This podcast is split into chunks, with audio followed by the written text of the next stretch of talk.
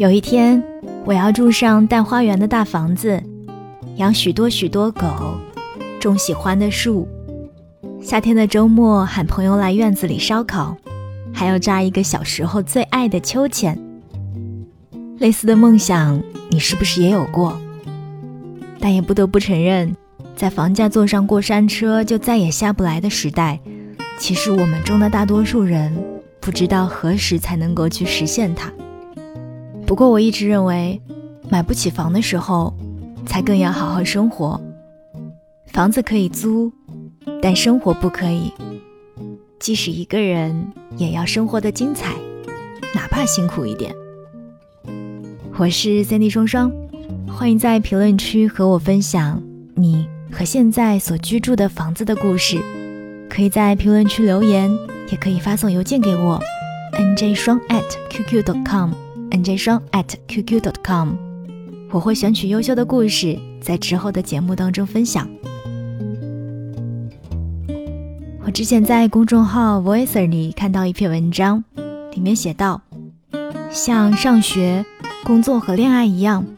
在居住理想这件事情上，我们无形当中被灌输了不少别人的期待，比如丈量一个人和美好生活的距离，总是和居住面积、地段价格互相捆绑；再比如，每当提起住在拖车集装箱里的人，我们会下意识地认为那是贫穷和古怪的代名词。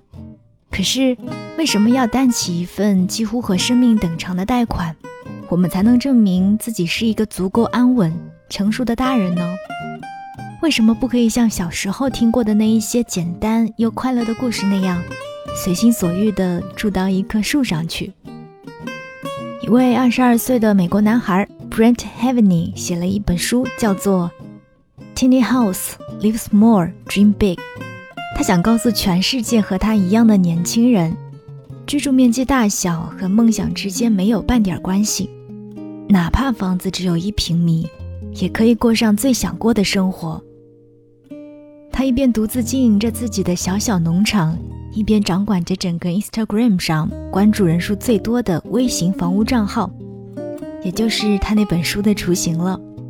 从澳洲的船屋，到藏在多伦多乡间的树屋。或者是一辆停在美国广袤公路边的露营车，在这个拥有近八十万关注者的账号里，Brand 痴迷地收集着那些我们本以为不可以拿来长期居住的怪房子。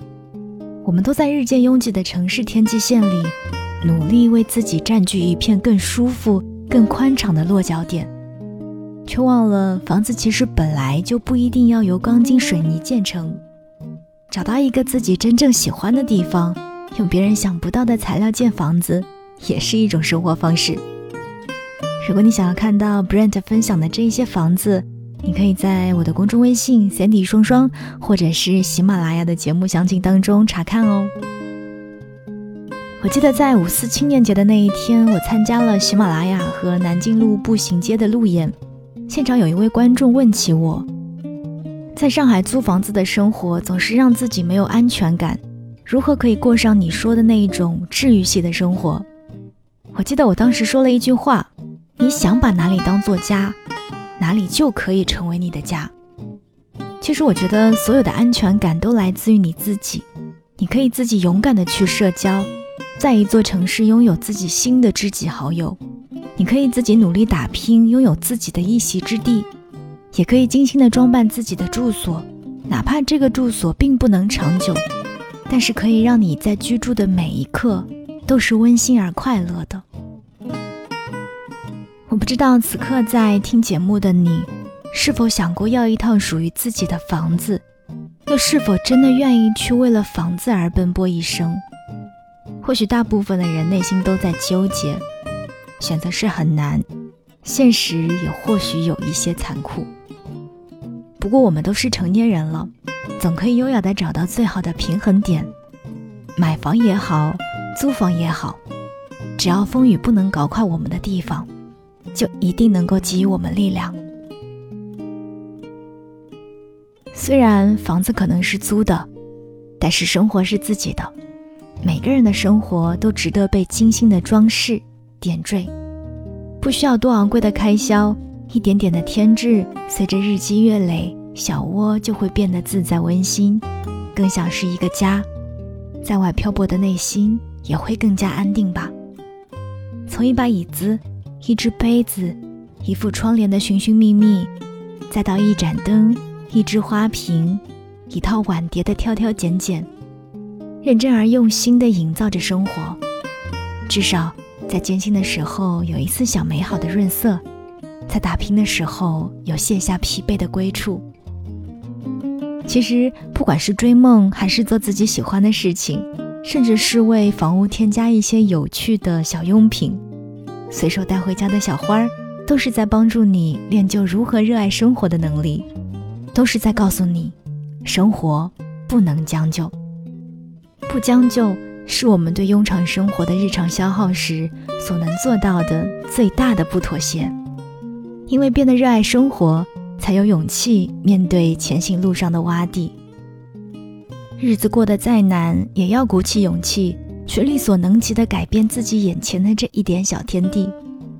只要能让生活更整洁，让你拥有的东西更简单，让你的东西不再控制你，那么任何地方都可以成为你的家。我是 Cindy 双双，好好热爱我们所居住的地方，用心装扮，用心生活。我相信，它也会给予你更多温暖的力量。我们下期再见。She's got eyes filled up with deep blue seas and they always seen things you couldn't see. She's got faith in time and truth in mind, and nobody would ever take her side. Cynics versus dreamers. This love will never leave her, she remains a believer.